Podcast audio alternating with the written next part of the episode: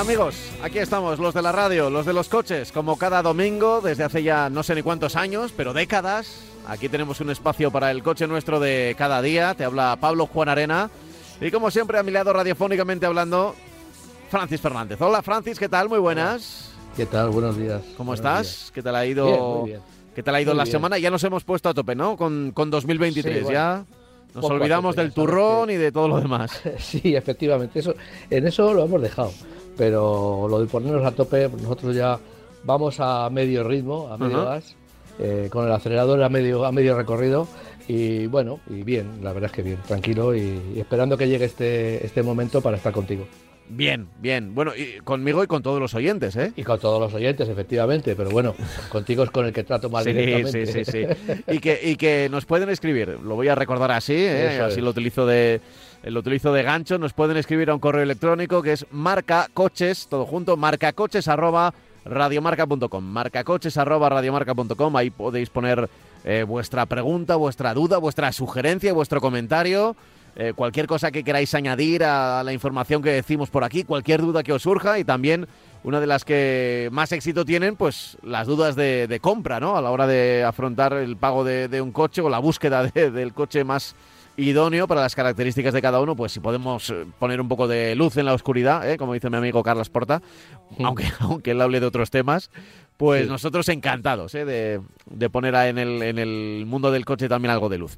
Eh, dicho lo cual, he dicho ya que tenemos un correo electrónico, el marcacoches arroba radiomarca.com, que nos podéis escuchar en directo en las mañanas de los domingos de Radio Marca, pero también os podéis escuchar en cualquier plataforma de podcast poniendo marca a coches, ahí nos vais a encontrar fácilmente. Y yo creo que ya podríamos ir empezando. Además, con continuidad a un tema de, que, que ya abordamos la semana pasada, que era las ventas. Para que no nos ocupara demasiado tiempo, lo dividimos en dos.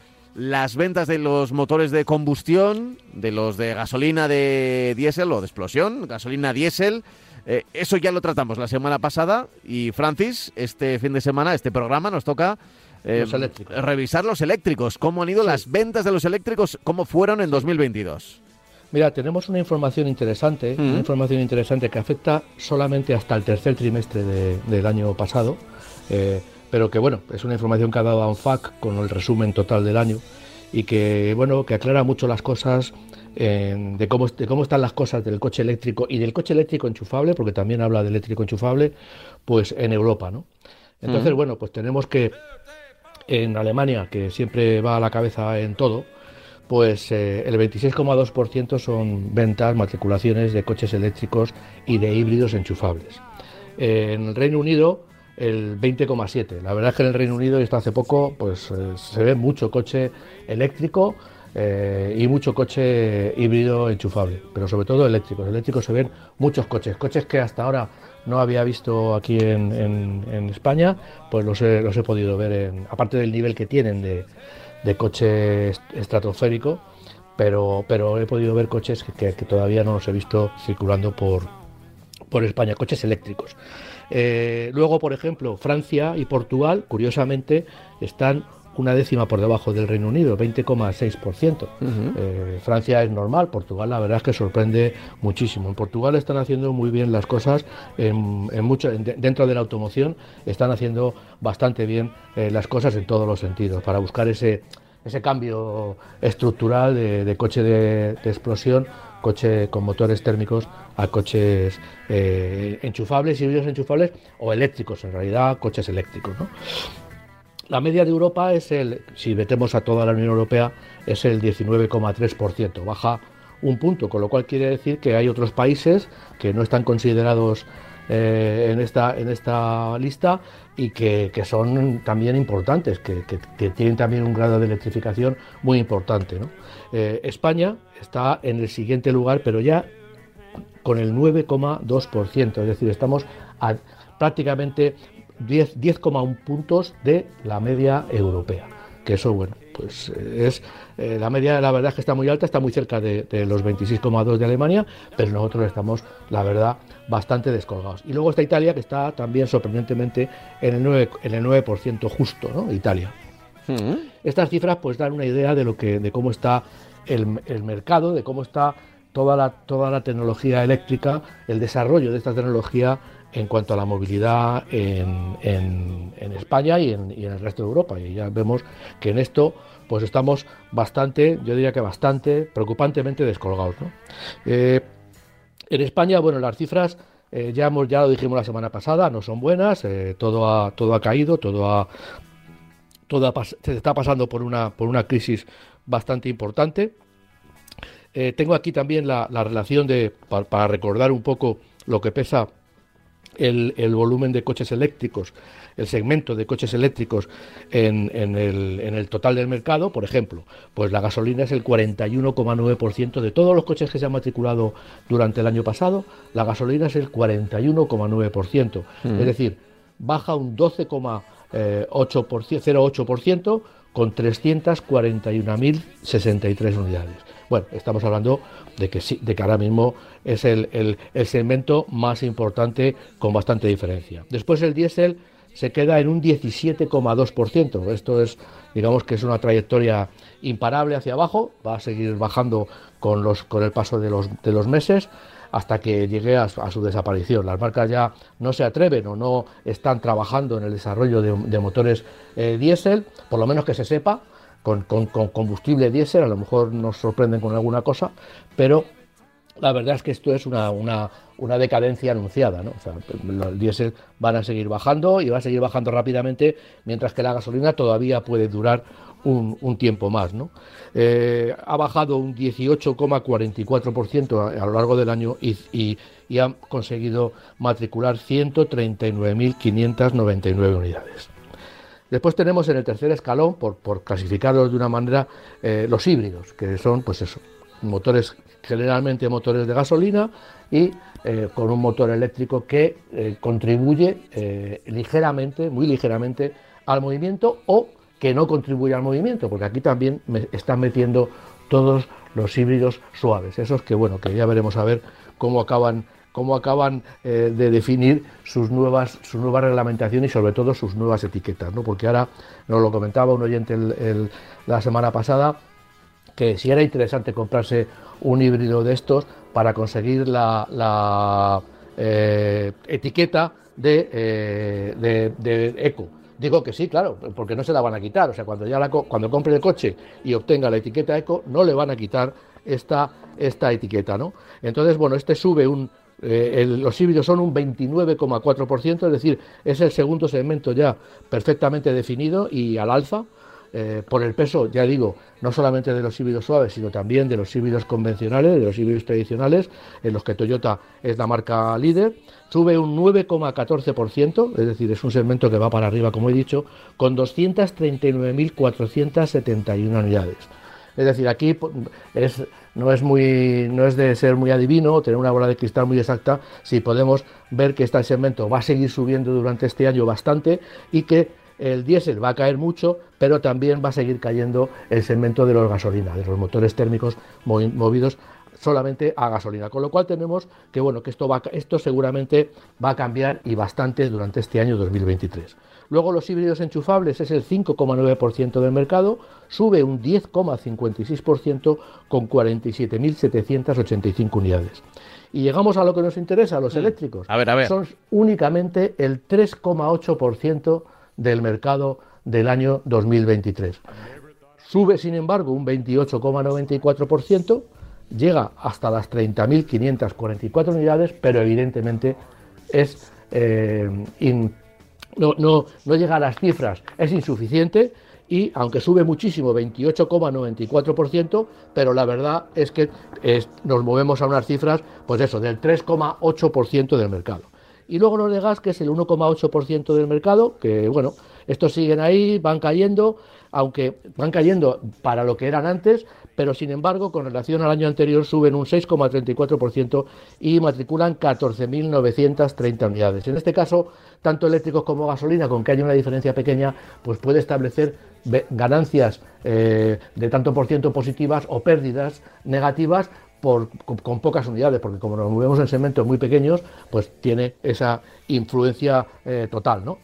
Y, luego, bueno, luego, pues ya si tenemos aquí los coches más vendidos, pues bueno, empezaremos por los eléctricos puros. Los eléctricos puros, el coche más vendido ha sido el Tesla Model 3, con 2.676 unidades, la verdad es que bastante eh, por encima, sobre todo eh, pensando y calculando en relación al peso del, al peso del, del segmento. Tenemos luego el Fiat 500 con 1.867 unidades el Tesla Model Y con 1866. Hay que decir que en, el segmento de los coches eléctricos, pues el, model, el Tesla Model 3 y el Tesla Model Y son coches eh, que se están vendiendo muchísimo. El Tesla Model Y ha subido en el año un 448%, evidentemente porque se ha empezado a vender y porque las, cifras han ido eh, subiendo. Hay una cosa clara también, eh, mientras que estos dos modelos estén aquí arriba, pues va a ser difícil que, que podamos considerar el, el segmento de coches eléctricos como un segmento transparente. Es decir, yo creo que está bastante contaminado con estos dos modelos, porque lógicamente son modelos de muy alto precio. Después tenemos el, Kia Niro, el Citroën C4, que ha entrado también muy fuerte este año, el Mini, el Hyundai Kona, el Dacia Sprint, que yo esperaba verle más arriba, el Hyundai Ioniq 5 y el Kia EV6. Es decir, este segmento tendría que irse hacia modelos más, más eh, baratos, más eh, económicamente accesibles.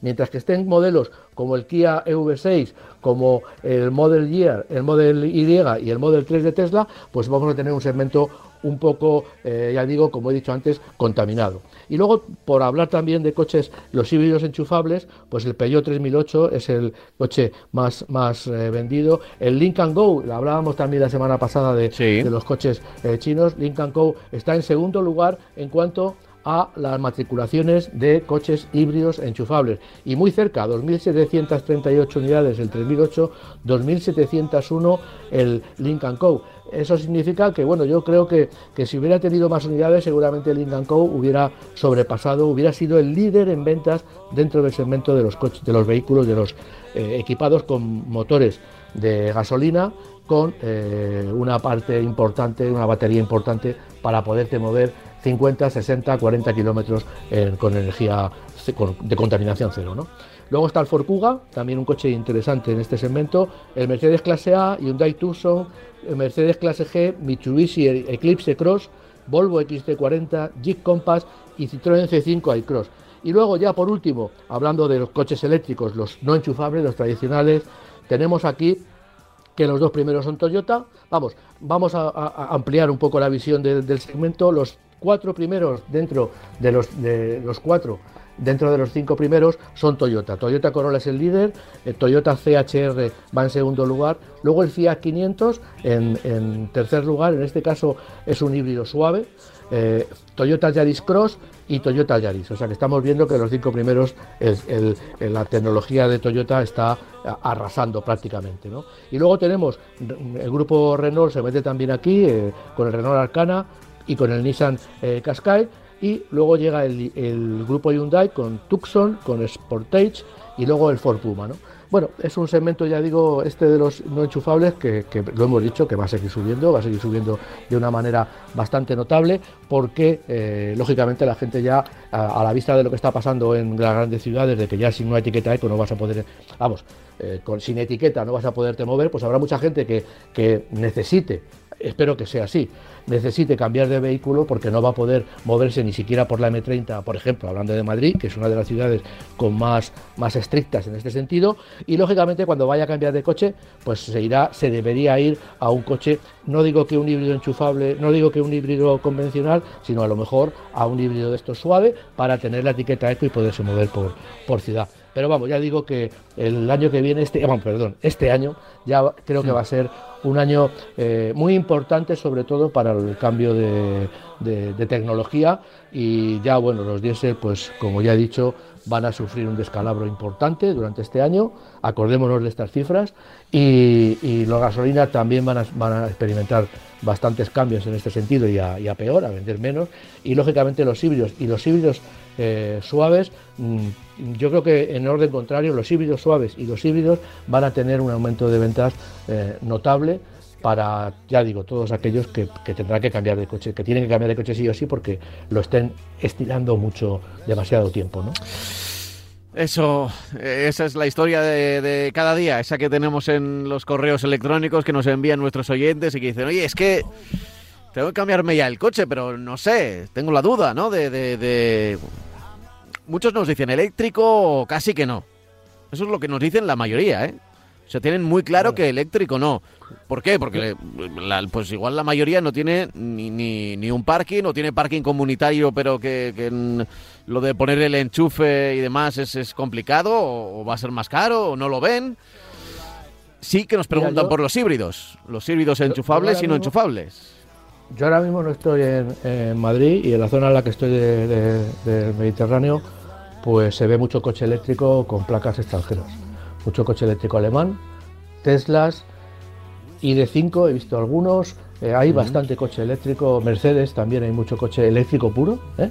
Y dices tú, y dices, ¿cómo se han venido aquí? Pues han venido aquí porque en Europa, hasta que pasan los Pirineos, hay una red de, de, electrolineras bastante eh, satisfactoria, bastante generosa. Tesla no tiene ningún problema en venirse aquí a España con un coche eléctrico desde Noruega o desde Suecia o desde Alemania o desde Francia no tienen ningún problema porque tienen ya sus puntos de, recarga y lo tienen muy bien organizado. Hay muchos puntos de recarga, nos podemos meter en cualquier web, en la web y lo ponemos y, te aparecen un montón de puntos de recarga. Y luego aparece por debajo de los Pirineos un auténtico desierto. Tesla tiene bastante, Tesla también nos permite llegar a donde queramos, calculando mucho más los trayectos, pero es que otras marcas pues tienen poco. Entonces, bueno, esta gente pues bueno, se vienen con su, con su coche y Volkswagen también está empezando a tener una red que está desarrollando con Mercedes, con BMW, con, con Stellantis, con un montón de marcas se han juntado y están desarrollando una red de cargadores. Y, ya digo, y se ven bastante coche eléctrico porque por Europa, a nivel de viajes y tal, pues, hombre, no es no es repostar un coche de gasolina, todavía no es repostar un coche de gasolina, ni tiene la autonomía, salvo Tesla, no tienen tampoco una autonomía muy amplia, muy grande, de, de 800, 900 kilómetros, todavía no hay, pero lo que sí es verdad es que haciendo los cálculos y sobre todo con los navegadores ahora, con la ayuda de los navegadores, nos están diciendo, nos, nos indican dónde, dónde, hasta dónde vamos a llegar y dónde tenemos cargadores para cargar sin ningún tipo de problema. ¿Que tenemos que hacer una parada un poco más extensa que antes? Pues eh, seguramente, pero bueno, pero nos podemos mover. Y mientras que en España pues es todavía inviable salir con un, con un coche de eléctrico eh, puro para hacer 3, 400 kilómetros es inviable, o sea, aunque tengamos un coche con esa autonomía, porque vamos a encontrar un surtido, una electrónica o no, que es lo que suele pasar, lo que está pasando muchas pruebas de coches eléctricos que veo en muchas, en muchas webs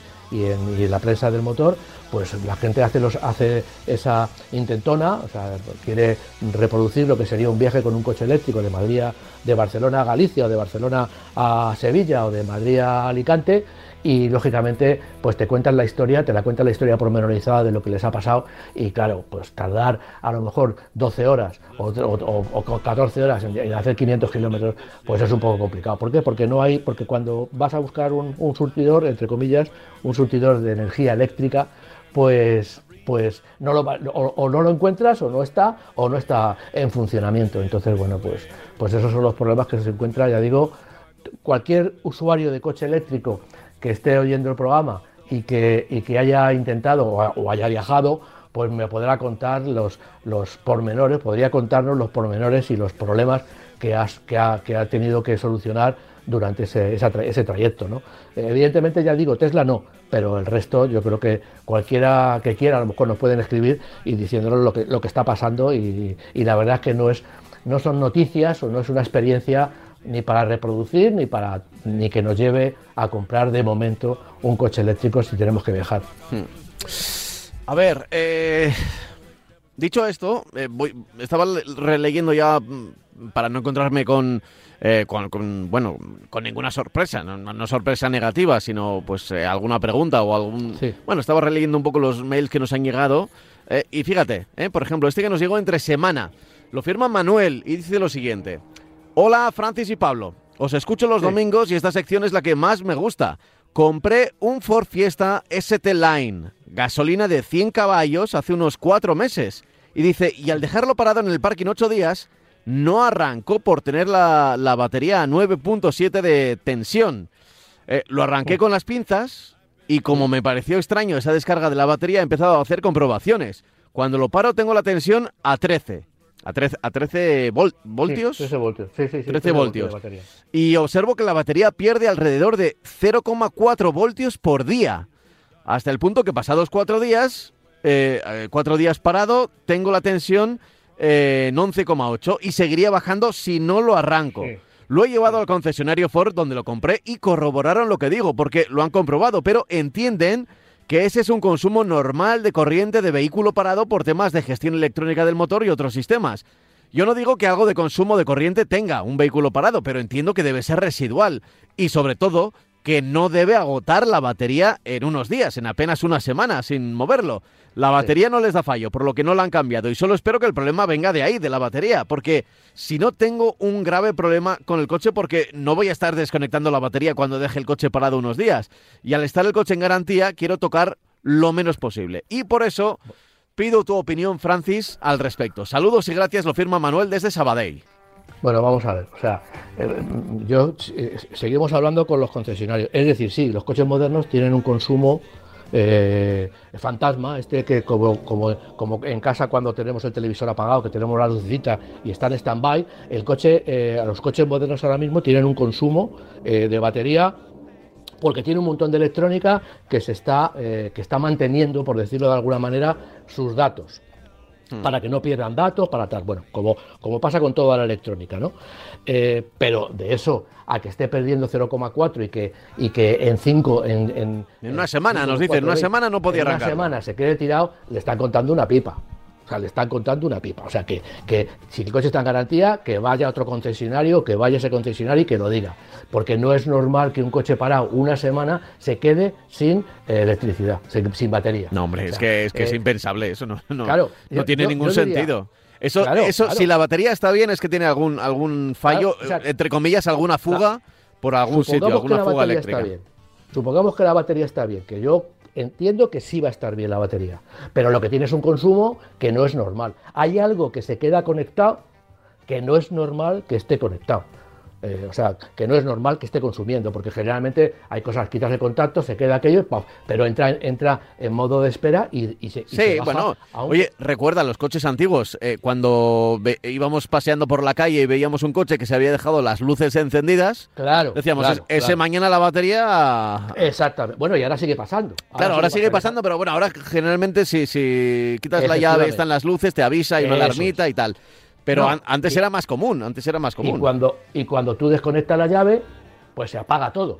Es decir, aunque te dejen, en, muchos coches, ¿eh? no en todos, aunque tú te dejes las luces encendidas, cuando quitas la llave de contacto y la, y la retiras, porque hay muchos coches, bueno, si no lleva llave, pues no hay problema, pero si lleva llave de contacto, hay muchos coches que si te dejas la llave puesta en el, en el antirrobo, en el, en el en el interruptor, aunque no la dejes girar, tú paras el coche y la dejas puesta, ahí sí que está habiendo un consumo residual y te puedes quedar sin batería. Pero cuando las quitas, ya todo se, resetea y se, queda, y se queda con consumo. Un consumo tiene un consumo, evidentemente, porque la electrónica tiene un consumo, pero no que en cinco días te, te quedes así a verla venir. O sea, a mí me parece, yo he tenido coches con lo de la pandemia, ha habido un montón de coches que han estado un mes parados y has llegado y el coche ha arrancado. A la primera, sí. Que, de verdad es que, es que, es que siempre, siempre estamos con lo mismo. Tú te das cuenta de que siempre que hay una, una, una, una conexión entre, entre el, un problema de un coche es normal. Eh, esto es así, es el consumo del coche parado. No, no, es que no es normal que un, coche tras ocho días, que es una semana. Es decir, tú te vas de vacaciones una semana, dejas el coche y cuando vuelves no te arranca. Claro. es de locos. Y sobre todo un coche un coche recién comprado, porque nos dice que es un Ford Fiesta eh, hace cuatro, que lo compró hace cuatro meses. Cuatro meses. Hace cuatro meses, es, decir, en septiembre. O sea, en septiembre, Yo no sé octubre. Si nos toman por tontos o, o, qué, porque no es normal. O sea, no le digas a un cliente que el coche lo va a tener que arrancar cada semana. Oiga, mire, yo es que lo quiero dejar 10 días parado y 10 días o un mes no es una, un tiempo excesivo para que el coche se quede, se quede sin batería. O sea, es que de verdad, o sea, me, me, me lleva a los demonios porque es que al final es, es así. O sea, nah, es de locos. Que, que, que, quieren que confiemos en, en, en, los talleres y que, y que pues si es que nos están, nos están intentando tomar el pelo. Nah, es de locos, claro, es de locos. O sea, no, usted tiene que arrancar el coche cada, cada, cada 10 días. Oiga, que me voy de viaje y lo voy a dejar en casa tranquilamente. Y yo lo puedo dejar 10 días sin, sin tener que recurrir a, a quitar la batería. Que luego, además, con tanta electrónica, el problema es que quito la batería y luego hay que resetear un montón de, parámetros. Hay coches que son muy complicados tecnológicamente hablando, tienen muchas centralitas y esas centralitas, si se quedan sin corriente, pues pueden perder datos. Entonces, eh, lo que pasa es que esas centralitas consumen muy poquito, muy poquito. Con la batería, los pedazos de baterías que llevan los coches ahora, pues no hay ningún problema de mantenerlo, ya digo, claro. durante 10 días. Que vaya al concesionario, sino que cambie y si no que hable con la gente, porque de verdad, o sea, eh, eh, un Ford Fiesta, que yo he tenido dos, eh, vamos, tengo todavía uno, no me, que no me diga que, que, que por dejarlo para 10 días, me, lo a, que no lo voy a poder dejar para 10 días, porque me están tomando el pelo. Ya, eso es. En fin, eh, las consultas al correo electrónico marcacoches.radiomarca.com. Oye, pasamos a hablar de accidentes, que tenemos nuevas bueno, estadísticas. Sí, es, es, un tema bastante desagradable, pero bueno, eh, este año eh, ha habido un 4% más de... de 2022, ¿no? Que, en 2022. que en 2019. Estamos comparando, la DGT ha hecho una comparación con el año 2019, que fue el año prepandemia. Es decir, con un, con un año en el que el movimiento de vehículos, en el que los desplazamientos tienen unas cifras más o menos similares. Es decir, comparar con, con, el, con el de 2022 con el 2021 o con el 2020, pues sería un poco, no podemos comparar churras con merinas, y sería eso, ¿no? Entonces, ¿qué es lo que sucede? Que eh, ha habido un 4% más de, de fallecidos que en el, en el, año 2019, con un 3% más de movilidad. Eh, bueno, eh, ¿esto qué quiere decir? Bueno, pues quiere decir que las cifras han sido bastante, bastante malas. ¿Por qué? Pues porque, bueno, eh, las carreteras siguen siendo como están, eh, los coches siguen siendo igual de viejos y con la política que ha tomado la, DGT con algunas medidas, pues eh, se ve que no son, y ahora lo veremos por qué, que no, que no han sido demasiado exitosas. Y no será porque no se le ha echado encima toda la opinión pública. ¿no? Eh, ha habido el 25%, por ejemplo, hay una cifra que a mí me llama muchísimo la atención, vamos, me, llama, me, enfada bastante, ¿no? porque eh, si cogemos esta cifra y la cogemos a, otras que voy a decir ahora mismo, pues resulta que podríamos habernos ahorrado pues alrededor de 300 o 400 personas que han fallecido. Y digo más, el 25% de los fallecidos en coche o furgoneta no llevaban puesto el cinturón de seguridad. Tú fíjate, si el 25% de los fallecidos en coche o furgoneta, que deben haber sido, porque no tengo las, no, han dado las cifras tan, tan disgregadas, pero deben haber sido unos 800 o 900 eh, personas, pues a lo mejor un, 200 personas se hubieran, se hubieran evitado el fallecer. No digo que todas, porque evidentemente el que lleves el cinturón de seguridad no te quita en determinados accidentes que hubieras, que, que hubieras eh, que, no tengas unas consecuencias fatales. Pero lo que sí es verdad es que si llevas el cinturón tienes muchas más posibilidades de salir con heridas o indemne de un accidente. Entonces, el 25% de, de estas personas no tenían puesto el cinturón de seguridad. Todavía a estas alturas, yo me acuerdo que hace dos años, tres años nos indignábamos, oh, fíjate, todavía hay gente que no utiliza el, cinturón de seguridad. Bueno, pues seguimos en las mismas. Y bueno, y yo no sé, claro, con estas cosas, yo lo que sí me aparece o se, me ocurre de, un, de, una manera automática y por sentido común es que, que la Dirección General de Tráfico debería hacer para bajar las cifras de una manera más satisfactoria y más rápida, debería hacer campañas de cinturón de seguridad todos los días para evitar y se ahorraría este 25. Ya digo, También te digo una cosa, ¿eh? que si hacen una campaña de cinturón de seguridad, seguro que hay muchos como nosotros pensábamos que dirán, vaya, el cinturón de seguridad, pero si eso está ya superadísimo, es como lo de ya, pues, moto pues no. y casco, ¿no? Bueno, pues, pues no eh, fíjate, ahí tenemos los datos de 2022 sí, sí. y no, no está superado, porque claro, es que además resulta que, que hay más mortalidad o más siniestralidad cuando, cuando no se lleva el cinturón. ¡Qué claro, casualidad! Pero, pero mucho Qué más. casualidad. Entonces, claro, puede que, que no sea algo común, pero el caso es que no llevas el cinturón. Quizá también los que no llevan el cinturón son más propensos a tener accidentes. Vete a saber. Por, por su culpa, No, no, digo yo, te- pero, pero a veces, a veces no, no es su culpa. Pero claro, si no vas con el cinturón, pues puede Claro. salir. Puede No tendría por qué, pero vamos. Eh, bueno, eh, eh, ahora te diré que, que voy a adelantar un dato. Eh, el, mayor número de accidentes se ha, se ha producido por salida de la pista, de la calzada. Es decir, que bueno, eh, si no llevas el carne de, si no llevas el carne, perdón, si no llevas el cinturón de seguridad y te sales de la carretera, pues claro, pues o sea, que llevas un montón de- pues tienes un montón de posibilidades estadísticas de sufrir daños irreparables, ¿no? Eh, también me sorprende que sin casco hayan hayan, eh, vamos, hayan fallecido nueve ciclistas y cuatro motoristas. Yo la verdad es que los motoristas, hace muchos años, muchos años que no veo motoristas sin casco. Yo no sé si será que se mueven por el pueblo, se mueven por, por un entorno corto, un por, en las ciudades pequeñas, en los pueblos pequeños se mueven por entornos eh, ciudadanos, así de ir aquí a aquí al lado y no se ponen el casco o se ponen esos ese ese quitamultas que llevan en muchos en muchas zonas de España los motoristas, que es un casco de plástico de estos que no vale para nada, es como el de las obras, pero que tiene las cinchas para sujetar toda la cabeza y que eso no vale absolutamente para nada. Pero bueno, llevan esos quitamultas y, y- bueno, a lo mejor se han tenido un accidente eh, con, el, sin casco, no lo llevan y no se lo han puesto y bueno, y tienen ese problema. Pero bueno, eh, respecto a 2019, los accidentes han aumentado un 5% en carretera convencional. Eh, bueno, eh, en carretera convencional mm, voy a lo que dije al principio. Yo creo que esto es una explicación de por qué hay más víctimas. Eh, ese 4% más. Es decir, han puesto, han puesto unas medidas que son las de no sobrepasar los 20 kilómetros por hora para adelantar. Eh, la gente viene de un periodo sin conducir mucho y se pierde muchas, muchos reflejos y que las carreteras son las que son, ¿no? Entonces, bueno, pues, pues yo lo que entiendo es que eh, en las carreteras convencionales, aparte de poner cada vez bajar más la velocidad, es que tendrían que pensárselo y, y esos puntos críticos que son donde se, donde se concentran los accidentes, pues solucionarlos. Es lo mismo que con los pasos a nivel. Si no hay pasos a nivel a la misma altura que las carreteras, pues no habrá, no habrá fallecimientos por un problema con un coche, un camión, un- una furgoneta y un tren.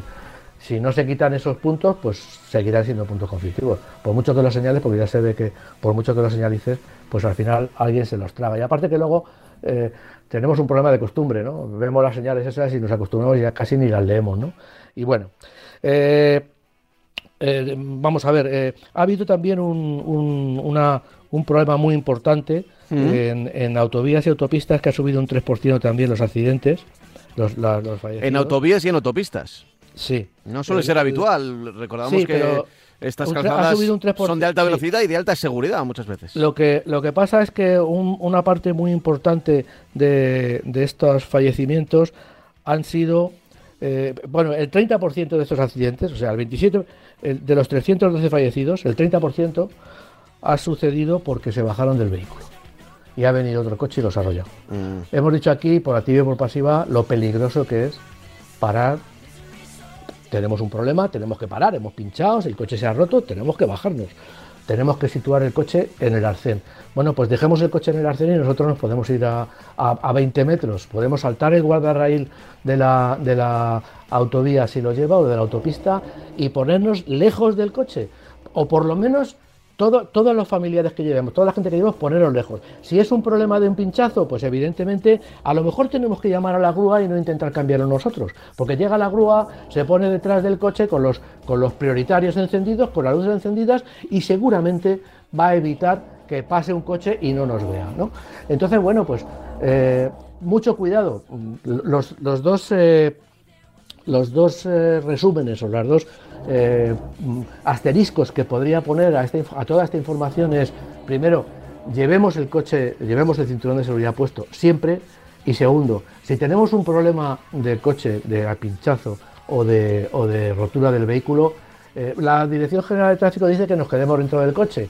Yo no soy partidario de eso, yo soy partidario de que nos bajemos por el lado del guardarraíl y nos subamos a un talud, de, de todos los taludes que hay, y nos separemos 15, 20 metros o 30 metros del vehículo. Con eso vamos a estar muchísimo más seguros y si pasa algo, bueno, pues habrá daños materiales eh, de nuestro vehículo, pero no habrá eh, víctimas, ¿no?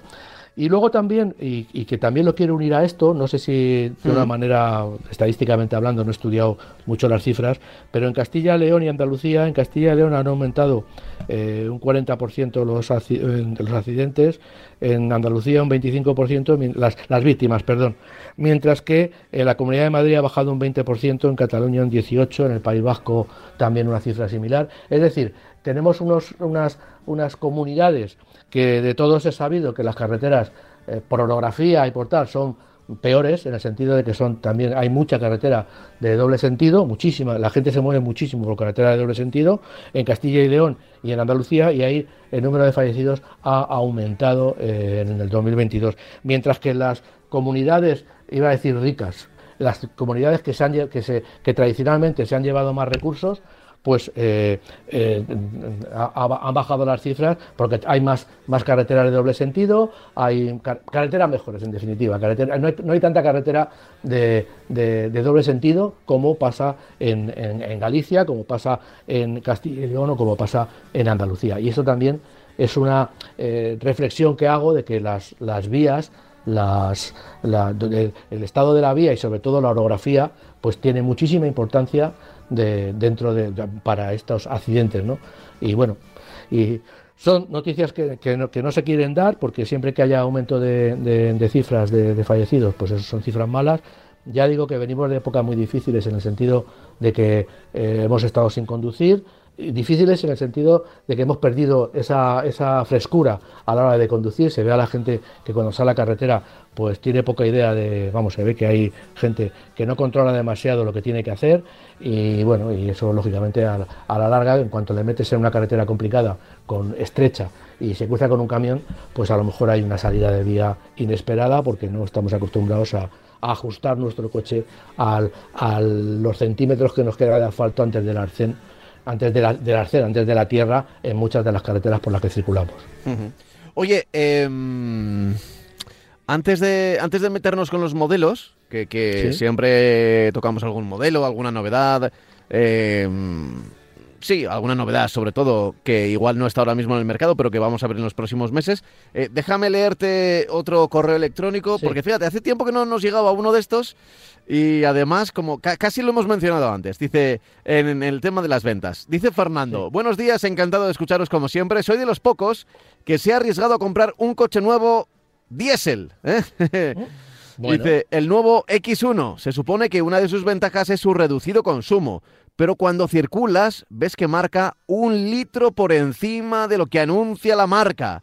¿Se puede reclamar algo al respecto o hay que aguantarse? Bueno, mm, aquí, hay que, aquí hay que aguantarse. Aquí bueno, es, es que vamos es un fallo típico, está muy bien levantar la mano y decirlo, pero eh, también hay que decir que, probablemente los dos, tres primeros meses de, de, tener el coche, probablemente consuma algo más. No, vamos a eh, Consuma algo más. Sí, en esos, sí, pero es verdad, ¿le sale un litro más de, de, lo que le decían? Pues claro, porque lo que le decían ya sabemos que son, son a pesar de los nuevos intentos que ha habido por porque los caudalímetros y todo esto se, se, se ajuste más a la realidad, en el fondo son son ¿cómo, cómo lo llamamos por aquí? Son, medidas, son, medidas, mediciones de laboratorio. De laboratorio, eso es, de laboratorio. Entonces, claro, al ser mediciones de laboratorio, pues son la misma condición para todos. Y lógicamente, luego, si yo eh, me compro un coche, vamos a, a, a circunscribirnos a España, pues yo me compro un coche y luego resulta que, que el coche lo utilizo solo por autovía eh, en, en, el centro de, la península, que es más o menos plano, más o menos la meseta y tal, en la zona de Albacete, pues claro, voy a gastar poco. Pero eh, traslado eso y me voy a Cataluña y me voy, que vivo, vivo en Pirineos y me muevo por carreteras que son un sub y baja constante, o en Galicia, que son un sub y baja constante, y un, o, en la, o en la cornisa cantábrica, pues lógicamente ese coche no me puede gastar lo mismo pero no me puede gastar lo mismo que el coche que vive, que, se mueve en el centro de la península. Eh, independientemente de que ninguno de los dos coches que movamos en diferentes sitios de España van a conseguir las cifras homologadas, porque no lo llevamos a un laboratorio. Es decir, eh, se ha intentado arreglar, pero no se ha arreglado del todo. O sea, es decir, eh, para arreglarlo del todo, mm, no hay, yo, yo no le veo una solución para todo el mundo. O sea, porque además, y en esto también yo tengo bastante experiencia, en función del... No digo que este conductor, porque un litro sobre la, sobre la homologación no me parece una cosa descabellada. No en un diésel es, pero no me parece una, una cifra descabellada. Pero claro, hay conductores que conducen de esta manera. O sea, todo lo estamos viendo, todo lo vemos muchas veces. El coche que te pasa a, a, 20 kilómetros más de lo que tú vas en ciudad para luego pararse en el semáforo. Ese coche está gastando mucho combustible, está gastando muchos frenos porque frena en el último momento y, hincando los frenos y luego está gastando mucho combustible, el que ha utilizado en acelerar para luego perderlo y tirarlo en, en calor en los frenos. Porque eh, es lo que digo siempre, si tú llegas al de semáforo tranquilito y frenas despacito, ¿para qué, ¿para qué sigues acelerando si el semáforo se ha puesto en rojo? Pues todo lo vemos. Y ya digo que, este oyente que nos, que nos habla no me parece que un litro sea mucho, sea una diferencia importante. Pero en cuanto nos metamos mucho, un poquito más en ciudad, en cuanto eh, hagamos un viaje nos movamos por unas carreteras de montaña, en cuanto haya más o menos tráfico, es que yo, sinceramente, yo creo que un litro por encima de, la media en un coche de... Un litro por encima del laboratorio no es mucho. A mí me parece que no mucho, o sea, que, no se coma el tarro, que no, que no empiece a decir, jolín, fíjate este coche, que disfrute el coche, porque seguramente, yo no sé, claro, tampoco nos ha contado cómo, cómo le, está haciendo, se ha comprado un diésel, cómo, cómo ha sido hasta ahora la vida del coche, pero que mida cuánto le gasta en carretera, por ejemplo, cuando haga un viaje largo, que vaya a consumir poco, utilizando marchas largas, yendo a 120 de crucero, no acelerando mucho y luego, y luego perdiendo mucha velocidad para volver a recuperarla. En fin, que haga un viaje eh, a, consumir poco y seguramente se va a llevar una sorpresa de que, coño, se va a acercar mucho más al, consumo medio. Pero conseguir el consumo medio que da la marca, la marca, el, vamos, no la marca, lo que ha conseguido es la homologación, porque la marca no le da un consumo al coche, son cuando el coche lo homologan, pues le, dan unos, lo mismo que el Euroncap, son, son mediciones de independientes. Es decir, tú vas a homologar el coche, llegas, llevas una unidad, dejas una unidad para que haya unos señores que te homologuen el coche y te midan eso, te midan lo otro, te midan lo demás allá. Aquí en España se hacía en el INTA, en el Instituto Nacional de Técnica Aeroespacial, aquí en, en Torrejón, se homologaban también algún coche. Lo que pasa es que generalmente vienen homologados de donde están las fábricas, en Alemania, en Francia y tal. Pero ya digo que que, eh, son, eh, eh, el, consumo nos, dice BMW, este coche consume, no, no, no, a, ellos se lo dicen. O sea, ellos le dicen, mira, este coche te lo hemos homologado y entre todas una cantidad enorme de cifras que dan, pues ellos les dicen el consumo tal, tal, tal, a velocidad media, velocidad alta, velocidad súper baja, es este y la media es esta. Y ya está, y eso va a misa, eso va a misa.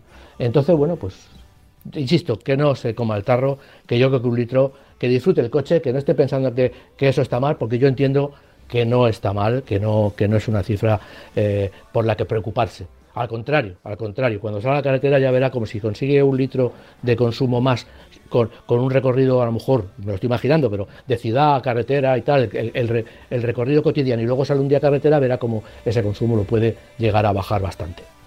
Vale, vale. Bueno, eh, pues es el consejo que damos a nuestro oyente, en este caso concreto, que no se asuste demasiado si el consumo eh, va un litro por encima. Ya lo decimos al comienzo, si es un coche nuevo, va a gastar algo más, porque, bueno, pues el líquido se, va moviendo. Eh, yo me asusté, de hecho, con, los coches nuevos siempre da, un poco de, susto, porque dicen, oye, aquí me han, aquí me han prometido 5,6 y sale 7,5, sale al revés, justo. No, pues hay tranquilidad porque va a ir bajando seguro. Y, lo, incluso luego las mediciones de los propios coches, bueno, son más exactas, sin duda, que pero tampoco, tampoco son al milímetro. ¿eh? Entonces, tampoco, tampoco, tampoco. Eh, lo, que hay, lo que hay que ver, si, si quieres ser muy riguroso, llevar un cuadernito ¿eh? y decir cuántos kilómetros recorridos hago y cuánto combustible le, voy poniendo, que tampoco a ver cuántas veces vamos al, a rellenar gasolina eh, a lo largo del mes, ¿no? Dos, tres veces, bueno, pues, pues esas tres veces, cuando estabas esperando a salir de la gasolinera, lo apuntas ahí en un papelito, lo tienes en el coche, y si quieres hacer un consumo pues más estricto, pues ahí seguro que lo vas a tener, porque ahí te va a la cuenta, la cuenta muy rápido. A muy largo plazo, durante muchos kilómetros. Hmm. Para cualquier error que haya, se vaya, se vaya diluyendo. Oye, hablamos del X eh, de, Kia. que es uno pues de los coches que, de pues los que siempre nos preguntan mucho porque es muy llamativo, muy buena línea y que ahora en 2023 vamos a tener novedad. Eso demuestra que, el X-Cid es un coche que, que se compra mucho, mucho, mucho por el estilo. Eh, ha, recibido ligeros cambios en la, gama 2023. ha Mm, recibido ligeros cambios en los intermitentes, que son las secuenciales, son estos que, empiezan desde el centro y, se van hacia los extremos. Eh, eh, tiene los interiores de los faros, el faro en sí del exterior no ha cambiado, pero se ha cambiado la estructura interior. Lleva nuevos diseños de llantas y tonos de carrocería y, tapicerías, y nuevas tapicerías, que son lo, es el ABC de los, del restyling de un, de un vehículo. ¿no? Es un coche de 4,4 metros con un estilo coupé y ya insisto en que es un vehículo que tiene un estilo, bajo mi punto de vista, eh, muy conseguido y añade ahora, además, a ese estilo el acabado, el equipamiento GT Line que antes no tenía. Y el equipamiento GT Line, bueno, pues más deportivo, con para golpes diferentes, en fin, haciendo más deportivos, no cambia para nada la, tecnología, es decir, cuando hay un, equipamiento GT Line, en muchas veces, en muchos aspectos, un equipamiento más deportivo, se cambian, eh, por ejemplo, el taladro de suspensión y la, dirección, pero no hay en este, en este momento cambios, y, ese, y, va asociado este, esto, este, esta nueva gama a motores de 120, 160 y 200 cuatro caballos, el acabado GT Line, digo. Eh, va a tener de gasolina y luego va a tener, tiene, vamos, un 136 caballos diésel. Es de los pocos coches Kia que mantiene eh, modelos eh, diésel en su, en su gama, ¿no? está compuesta por cinco acabados, y, pero no para todos los motores, es decir, hay cambios. Eh, los, motores inferiores, los motores más pequeños, pues tendrán un acabado más básico, mientras que los motores más, el 204 caballos, pues lógicamente empezará de los acabados más completos. ¿no?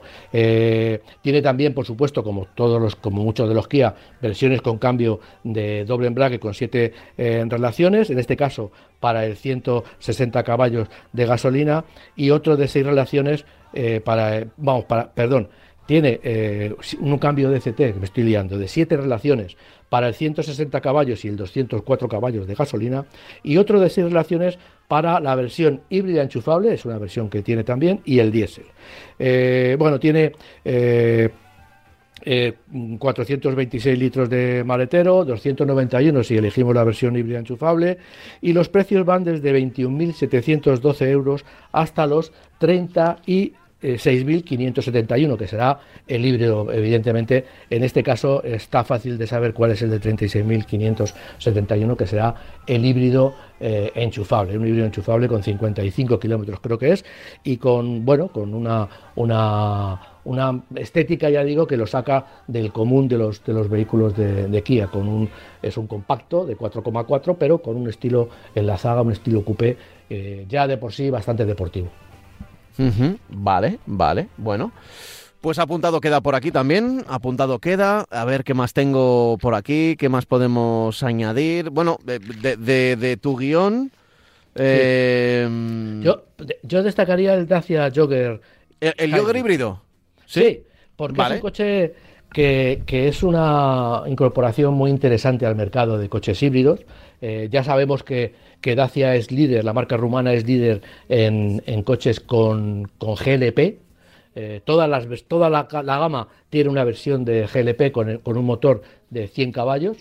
Y bueno, pero ahora se une, digamos que aprovechando las sinergias con, el, con Renault, que es, es el grupo al que pertenece, pues eh, lanza una versión híbrida, no híbrida enchufable, ni híbrida suave, una versión híbrida convencional, con, que da, proporciona eh, en total 140 eh, caballos. Lógicamente también es, es, la primera versión de Dacia provista de un cambio automático. Todas las versiones híbridas llevan cambio automático y hasta ahora Dacia no tenía cambio automático en su gama. Ahora sí lo incorpora para esta versión eh, híbrida. La base técnica, toda la base técnica completa es la del Clio E-Tech híbrido. Claro, la, del Clio. La, del, Clio. Mm. Del, Renault y se la monta a, la, carrocería, la brillante carrocería Jogger, que es una carrocería que, como todos sabemos, eh, eh, se vende con 5 o 7 plazas, con lo cual es uno de los pocos coches de 7 plazas que llevan este, que tienen este tipo de carrocería de 7 plazas. El motor es un el motor es un motor de gasolina de 91 caballos con 1,6 litros, lleva dos motores eléctricos, 49 caballos para mover el vehículo cuando cuando lo tiene que mover solo el coche y 20 caballos es un motorcito accesorio que hace de motor de arranque y de generador de corriente. ¿no? Los resultados la verdad es que son bastante interesantes, es una tecnología que está dando muy buenos resultados en, en, toda, en todos los modelos en los que se monta. Su consumo es de 4,8 litros. Eh, ya he dicho que es un híbrido de, de 7 plazas y por lo tanto como nos tiene acostumbrados Dacia, pues va a ser el híbrido de siete plazas más barato y además con una diferencia bastante importante. No hay precio todavía en España, en Francia se vende por 24.600 euros, se espera que en España tenga un precio más o menos eh, similar, pero cuesta 12.000 euros menos que el siguiente rival que sería el Ford S Max, que es un, monovolumen más grande que, que el Jogger pero eh, cuesta también, ya digo, 12.000 euros más, con lo cual mantiene la pauta de que vamos a tener un coche eh, eh, ecológico, bastante ecológico, y además con, ya digo, 4,8 litros de consumo y además pues muy amplio en el interior y en el que podremos llevar a una familia o llevando cinco plazas tenemos un maletero enorme. Con lo cual, bueno, y por un precio bastante, bastante, vamos, por un precio, ya digo que el precio no se sabe todavía, pero lógicamente ya de lo que se está hablando es de esas cifras y muy, muy poco nos equivocaremos de que el coche, lógicamente, va a tener un precio muy, muy, muy competitivo. Vale, bueno, eh, lo cierto es que el Jogger y Dacia en concreto están apostando por este tipo de... Bueno, pues por no, quedarse simplemente con el coche barato y, y ser esa la única excusa de compra, sino que además ahora es coche más que barato, accesible, ¿eh? Porque tenemos que hablar de coches accesibles. Pero es que además ya tiene en su, en su gama un GLP y ahora va a incorporar un híbrido. Un híbrido eh, normal. Un híbrido normal, es decir, que como, mm, que como has dicho, se va a convertir en, en el vehículo siete plazas eh, híbrido más barato, del mercado. ¿eh? pero con una diferencia de casi 10.000 euros ¿no? sobre el segundo. Sí, sí, es, es, un, es un coche, ya digo, interesante por eso, porque en esta época, pues bueno, si necesitamos un coche amplio, pues lógicamente este coche nos va, nos va a solucionar el problema sin que tengamos que, que, apostar, que vender un ojo de la cara, ¿no? Mm. Porque los coches ahora mismo están muy caros y sobre todo si, que, si queremos un coche grande con volumen interior, pues no hay no hay muchos y los precios son elevados. ¿no?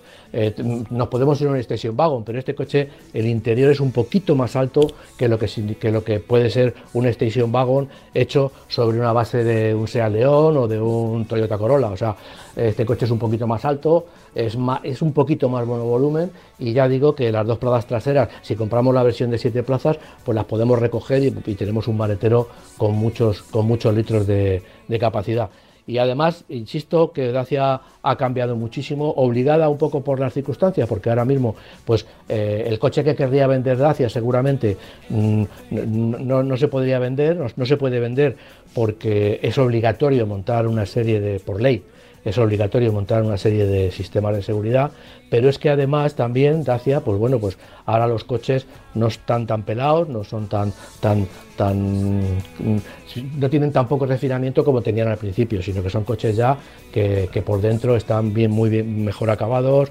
tienen mucho equipamiento y bueno, y, insisto, incluso fíjate, ya también tenemos un Dacia con un cambio automático obligado, pero, pero lo tiene. Pues sí, pues sí. En fin, eh, la, gran pregunta que, está siempre, a ver si la respondemos en este 2023, ¿no? El, coche híbrido o coche eléctrico o electrificado barato. Barato, accesible, es decir, estamos buscando el forte de esta generación. Eh, es verdad, es verdad que no es tan sencillo como eh, pillar un coche desde las marcas y bajarle el precio, porque si no, claro, perderían mucho las marcas. Ya, de hecho, ya pierden. O sea, los coches eléctricos les dan les dan pocos márgenes, ¿no? Sobre todo ahora que hay tanta, tan, tanto, tanto desarrollo y tanta investigación que eso, pues a lo largo de los años ha costado mucho dinero y ahora están intentando, pues, conseguir que, sacar algo de, de, beneficio. Bueno, siempre ganan, ¿eh? Tampoco nos vamos a poner ahí ahora de, que las grandes empresas eh, están sufriendo. Pero ya me entiendes.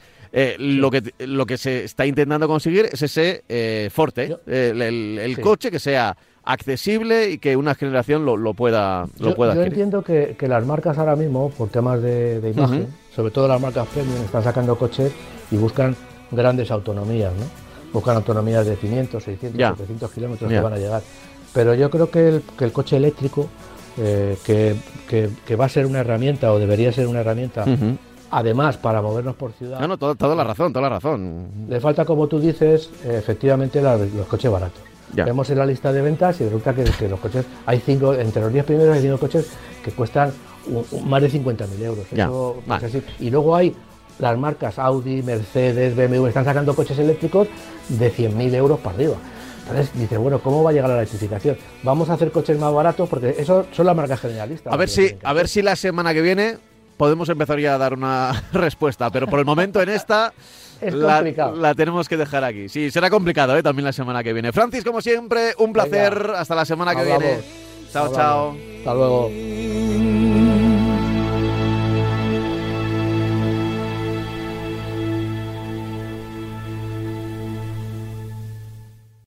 Radio.